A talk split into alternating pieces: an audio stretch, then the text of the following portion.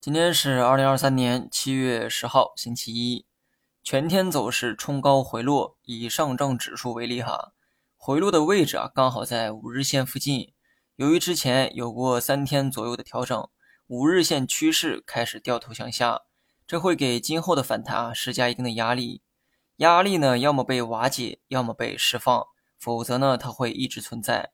瓦解的走势啊，为大阳线突破，但这种走势呢，比较突然，哈。往往是突发利好引起的现象，可遇不可求。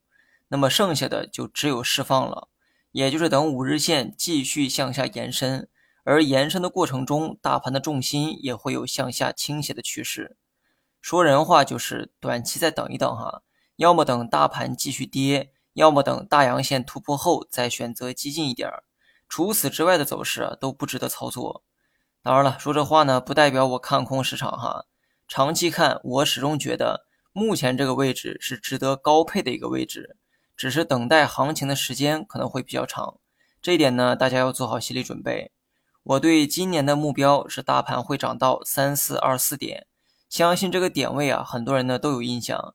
这也是我年初判断的一个目标点位。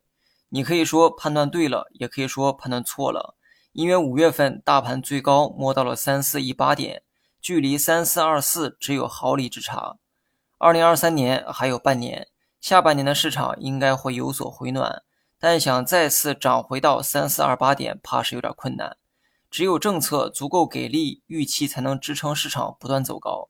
真正趋势性的行情呢，恐怕要等到明年才有。早一点的话，或许在今年末，你呢可以带着这样的判断去合理分配手中的仓位，至少这样掏不死人。好了以上全部内容下期同一时间再见。